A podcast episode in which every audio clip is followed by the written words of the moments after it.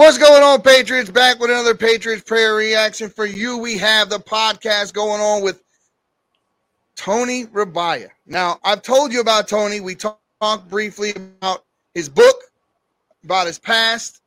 Tony has a story of redemption that's unlike with Mopad. And it's one that's refreshing, uplifting, and it's one that everyone should hear. Now, Tony has explained to us that he's came a long way, and I've known him a long time. To see him come this far and do as much as he has, like I've told him, we're a country of second chances. We're a nation of second chances. We're a godly nation, and I think we have forgotten that, and it's so good to see somebody remember that. And he's done that. He's done it in spades. So I want him to tell his story. We've gone through it a couple of times here, but for those just joining in, I want them to hear, Tony, exactly what it is if you could tell your story in a linear fashion, and there's high points and low points that you think everybody should hear, what is it? Tell me what it is that you think that people need to hear about what you went through. What do you think could help people from what you went through? The book's going to take you down through a wormhole of starting out. The first half is autobiography. Second half is all about correction. First half is autobiography, chastisement, consequences, repercussions because of my actions. And the second half is like changing your legacy, staying in position for your blessings, identity crisis, who am I now? End of the road, who are you now? And it's got a lot to do with accountability, responsibility. And it's actually written from a guy, me. I'll speak in the first person. It's written from my heart. It is as tasteful as possible, even though some of the things might sound a little rough because of where we're from, but it's written as tasteful as possible, and it's going to hopefully take you in a wormhole and bring you at the other side. I want it to provoke thought. I would really love it to provoke thought and inspire people. Yeah, the idea from your point of view would be that this book would be a catalyst for change to those who read it and can identify with some of the things that you've gone through there. Now, you grew up, parents not around. At a very young age, you lost your mom. And so this must take on a whole meaning for you because you have children of your own. So you must have felt an overwhelming need to be more for them, to be better for them, to be present for them.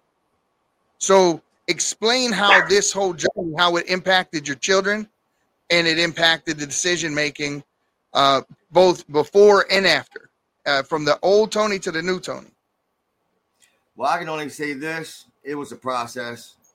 And I think my kids and my family and my friends were secondary. It was more trying to change my soul to Jesus Christ.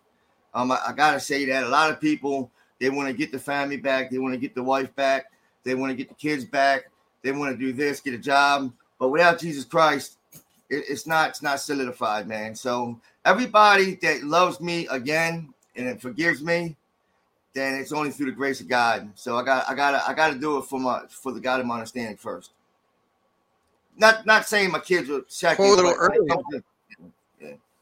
Oh, no. Keep in mind, I quoted this verse earlier. This scripture that I quoted said that anyone who loves their wife and children more than they love me are not worthy to be called my disciple. And when I first read that, I had realized, because I was convicted in the moment that I read it, that I had other idols in my life that weren't God. And I was by allowing them to be my idol because that it wasn't serving them well at all. But when I fixed my eyes on God, walls began to fall down. Barriers disappeared. New pathways to success and being whole opened up that I couldn't see before. They were always there. I could have always been accountable and responsible. At least that was my experience. But accountability takes place when we sit there and we're honest with ourselves, when we stop making excuses for ourselves. So tell me, what occurred? What was that? Do you have a moment? you can tell us about a specific moment in time where you're like, wow, I've been wrong all this time, and now it's time for me to go a different way. Do you have one of those inspiring just all that happened? At least the one that made you make the decision. Like I said, before I think Baltimore City Police made that decision for me, I got arrested. That's how it happened. I got arrested and I gravitated towards the Bible, incarcerated. And I started, it's like I understood the Bible. I'm not saying that God certainly don't love me no more than he loves you. But I actually understood it. Now, I don't retain it too good, but I understood it. And it was talking to me. It was hitting places that were empty for years because of drug abuse. It was filling up parts of me that was, I read the book of John first and all the miracles, and I believed it. So it was touching places in me that's been vacant for years because of using and abusing drugs and alcohol. The Bible talks a term called quickening. So it what it means is a time when your spirit were dead and then it comes to life. And I think you're describing it being brought to life, where these things that have been numbed out by past experience, drugs, pain, things you've gone through, were just numbed out. And now all of a sudden, those things that you didn't allow yourself to feel because they were numb, God has started bringing them to life. The blood started flowing. You started waking up. And so as your eyes are opening, what are some of the things that you notice now that you're going a different way? That I'm not alone, and I never was. In my darkest times, I was never alone, which I said, hey, it's not that dark right now, and I'm still going to be okay. So all the people, let's be honest, when you use and abuse drugs, you use and abuse people too. Everybody around you is victims. I held people hostage out of their love. I've held people hostage out of their love for me, okay? Well, a lot of those people get fed up, and they turn their back on you. So at the end of my road, nobody wanted to be around me, friends or family. But then when I found Jesus, I went into this illusion of that's all I needed, because that's all I could have anyway. So that developed into a relationship with Christ. Even after I got my friends and family back, like today, I still got that illusion, that love from Christ too. I never lost that. I never turned away from that. Even though I have a house. Yeah, I have a house. I just went to college. My book comes out this summer. I still didn't walk away from Christ. It's like none of that's like I'd rather have Christ. You know what I mean? I'd rather have that feeling of being okay. I do completely understand. Any kind of notoriety or any kind of worldly, because let's face it. When I fell in love with the Lord, I had nothing and I felt okay. So, see, that's one of the biggest reasons for the Patriots Prayer. And that's the reason for the name. When I came up with sitting down, I'm thinking to myself, okay, this is what I want to do. And I think God had compelled me, because I had so much to say that I needed a platform. And I had people continually telling me, and you need to do radio, you need to do this, you need to do that. Because I was able to spout off all the stats and all the backstory things that, they just, dude, you need to. So I sat down one day and I came up with this, the Patriots Prayer. And then somebody tells me, hold up, wait, you sound a little bit like that group, the ones over there in the Northwest, they're crazy guys doing this. So I looked at the group. Their group's called Patriot Prayer. And the guy who started it, or who runs it, his name is Joey Gibson. And Joey Gibson talked about how Christians have to speak up, that we can't remain quiet, because all it takes for an evil man to succeed is for a good man to do nothing. And it resonated. And I was like, now I'm even more glad that this is the way that I chose to do this. And that's the name that I chose. I've been trying to get Joey Gibson on our podcast for a minute, trying to get a hold of this guy, but hopefully. And I'd have a talk with him, because these are guys that I think we can all respect, and these are all guys that are former veterans like yourself that took up this fight and have the same story like the one that you have. A lot of them do. That redemptive story of this is who I am now and this is what God has done for me. And then I'm not going to sit in this, what God has done for me, and stop. I feel the need to go tell other people and help them do better and help them, because it's a feeling like you have a draw that you can't help. You have to go. For one, you can't just not talk about, you know how people, you ever have this happen? People tell you when you go to a certain place or whatever, you're around certain folks, hey, no related politics. Don't talk about that stuff here. All the time. Yeah, all the time. So I tell people that you can't separate me from what I believe. Yeah. If you take those things away, I don't have anything left. So you're better just to go ahead by yourself, you know? So that's, I don't, if you take Jesus away from me and you take the truth away from me, there's nothing left of me except those things. So, yeah, I mean, it's great to see that. It is exactly right. So where do you got a book coming out very soon. And yes. And so you portal and what is the title of that book? You said the Psalms of the Lost Sheep. The Psalms of the Lost Sheep. I incorporated a couple of things that I really like, and I read Psalms all the time with Proverbs, and then I love the Lost Sheep. 9091, man. 9091. He'll leave 9091. Psalms 91. Right? Psalms 91 is something. Yeah, the lost sheep, Jesus says, you know, would you leave the other 99 and go get one? And then there's the story of the prodigal son, which also is also fitting for our situation. There are millions. The parables that Jesus taught with, and the knowledge that they imparted into Paul later in the book that he continually cites is something that I rely on wholeheartedly every day. If that Bible builds me up from my list, and get up each day, go out and do what I got to do, because if we only had the world and the things in the world to motivate us and get us going, I'd feel empty.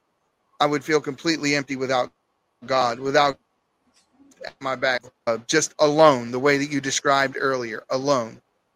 And so and in talking about that, you come out, you decide this is the path I'm going to take, this is the road I'm going on.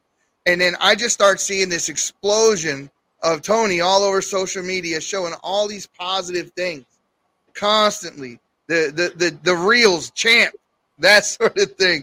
You're one of the most entertaining people to watch of those things on the internet.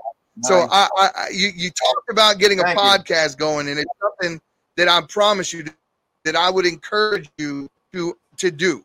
Now, if you had a podcast and you were going to do that, and you're going to go that route, what would your subject matter be? How would you approach this? You know, I would do a lot of promoting for friends that I believe in. Like, I believe in helping my friends. You know, I would make it fun. I mean, it would be so many different genres. You know, it'd be like tune in to what's next.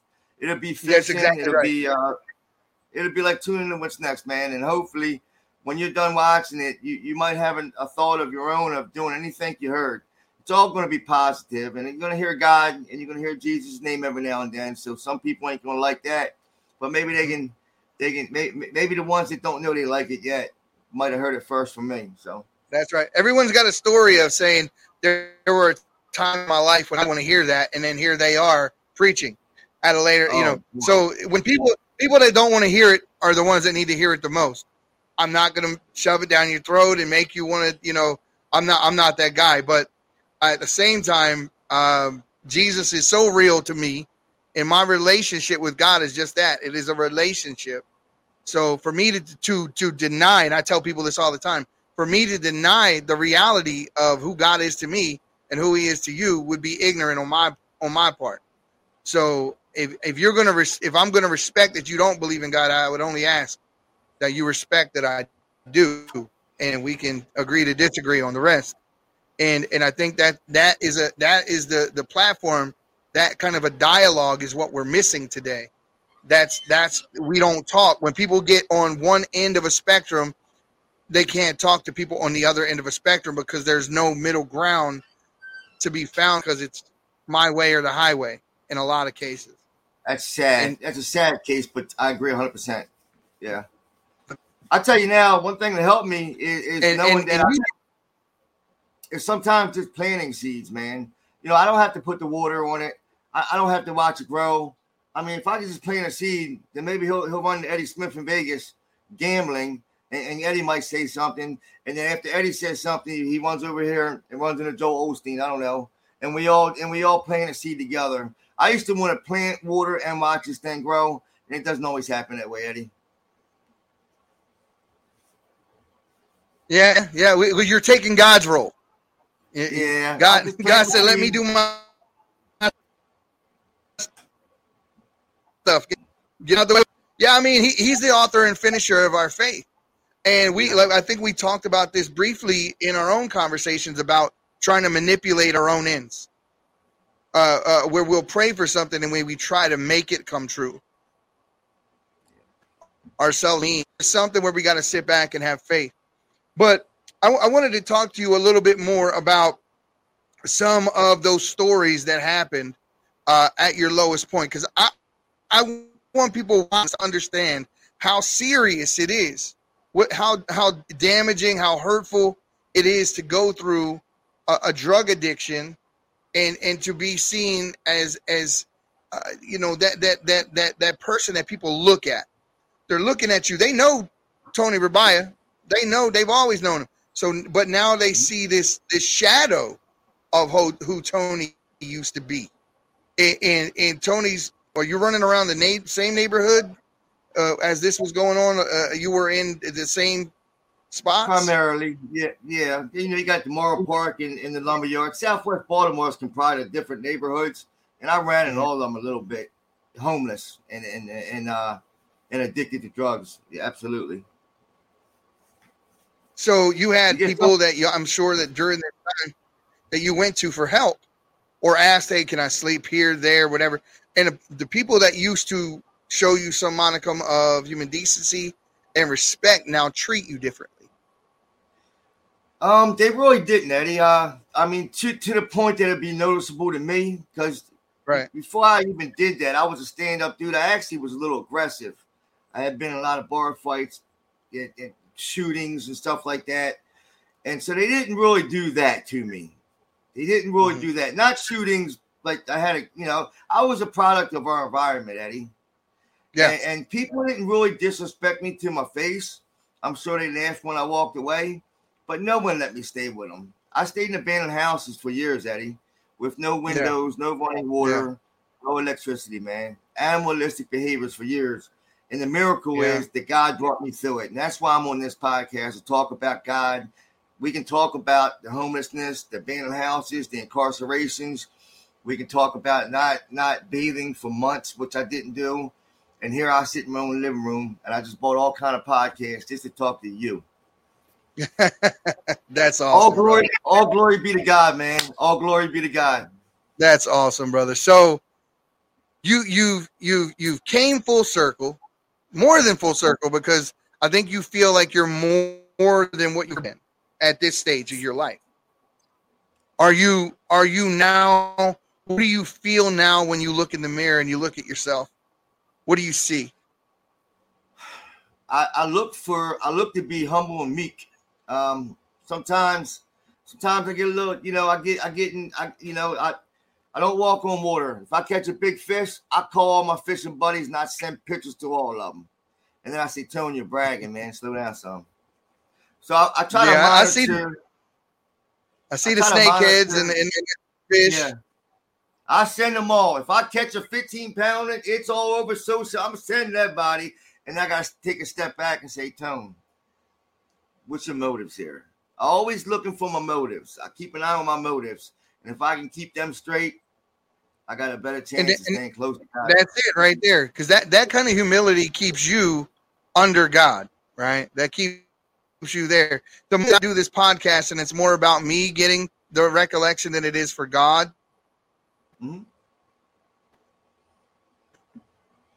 call. And if it starts for me, it's time for me to step away.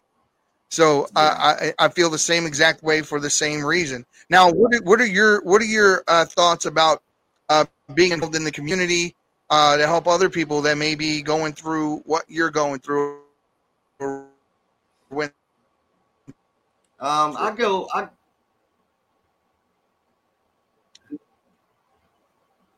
all in on that to the best of my ability. I do create boundaries, though. You know, I create some boundaries, you know, of what I'm going to help them with, because some just want money, a couple dollars, and I'd rather buy them food or make food at my own house and deliver it. I feed a lot of homeless people on a weekly basis, all the time. But, you know, my outreach is definitely through Narcotics Anonymous to a network of people with the same interest, and then I usually stay within that comfort zone, but I always reach back in the fire for someone else when I can. Absolutely. And I figured since I wrote the book, then I can reach a bigger platform of more curious people. Like, it's for people that love a drug addict, that love someone lost, that love, you know, it's an understanding. I try to write it as tasteful as possible. And it's an understanding, not just for an addict or someone struggling, but for someone that loves that person and wants to really know what may be going on or may not be going on. So I'm trying to really reach a different platform of getting a message across of faith, love, forgiveness, and things like that. You know, it's there. It takes a lot of, you got to move a lot of pride and ego out, but it's there at the end of it. Cleaning out the closet. But what's next? What do you do? What do you do from here? What other aspirations do you have? What's left on your list? Probably catch a tarpon down. I want to go catch me a tarpon down there in Miami. If you ever watch the clips of a tarpon fight, you probably want to be with me. So we'll probably be going together after you look that up. So my next aspiration is catch a tarpon with Eddie Smith. Hey. I remember my grandmother went down there. You remember my grandmother, and I remember she caught a swordfish, a marlin. Wow. Down there, and my grandmother it reeled in a marlin. And it that's crazy. I think it hangs in my aunt's house. I think if you've been over there to my cousin's place, and I'm sure that she still has it on the wall over there. So we come from a fishing family, dude. And unfortunately for me, I live in the desert, and all I got is Lake Mead, and I get a few stripers out there and that sort of thing, but we are planning a trip to Bora Bora, and nice. So we're gonna go out there to the islands and Tahiti, and hopefully it's the way that I planned it out to be, and I'm gonna catch some.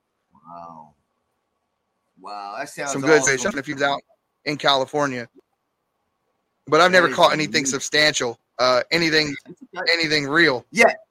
Seen a few bull shark. Yeah, that's awesome. If you ever travel, I travel a lot. Every January, I'll take people to Florida.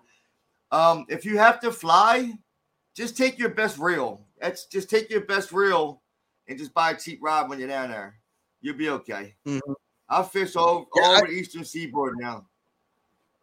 Yeah, love it. The reality is that we'll get out of the desert and more into more of a slower lifestyle, get away from the concrete jungle, more country, slower living, more land, less neighbors, you know. But, you know, for me, if I could just have a lake nearby or creek or something like that, just taking up fly fishing. So learning to tie flies and do that sort of thing.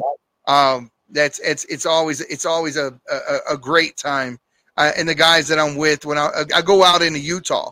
I don't know if you've ever been out Utah way, but it's a beautiful country and has a lot of really nice rivers and streams where you can catch some great fish. It's just a beautiful place. So if you ever get the opportunity to, as a matter of fact, in July we are having an annual men's get together, a Christian men's retreat, and you're more than welcome to come. I'll even have you stay with me in the cabin up there. And if you're it's all in Cedar Breaks. It's in Cedar Breaks, Utah.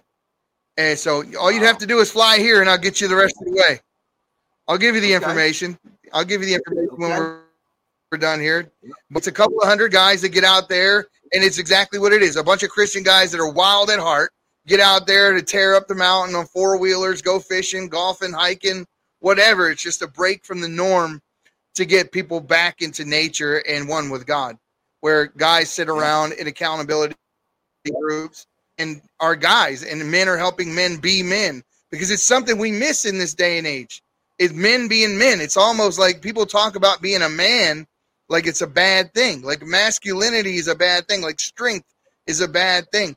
And it's something that I raised my grandson, and it's something that I talk to him about a lot, even when he's disciplined, is to learn how to take that discipline and not get mad at the discipline, but be accountable. That's what being a man is. So all the lessons that I give to him are man lessons.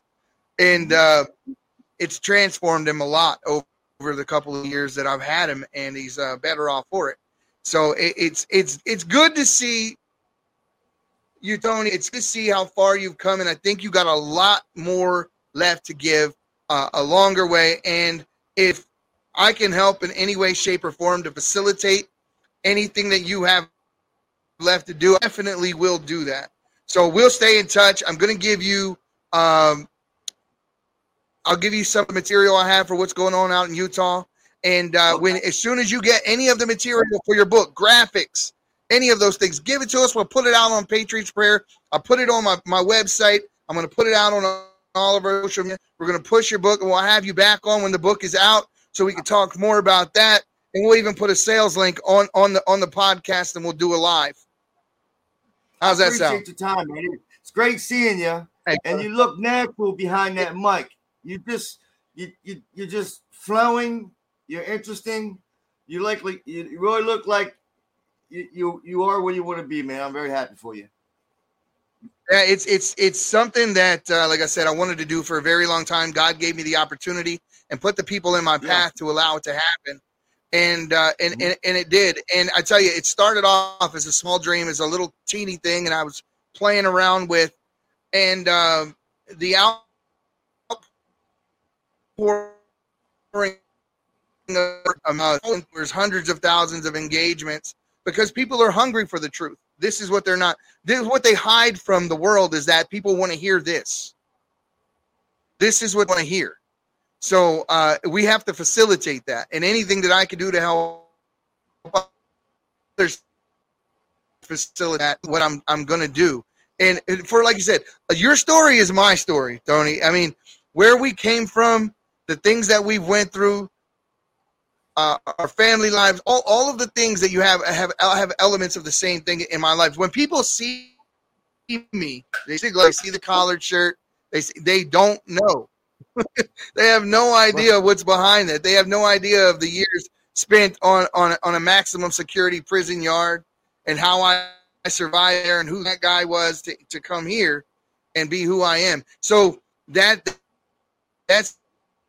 something I pray to God for help infinitely as well. So, and I know you do too. So it's been glad to have you on the show. Glad to talk to you. And I'm sure that we're going to talk. But for now, we'll see you guys later on the Patriots Prayer Podcast. As always, silent majority, you need to stop being silent and stand your ground. See you next time on the Patriots Prayer.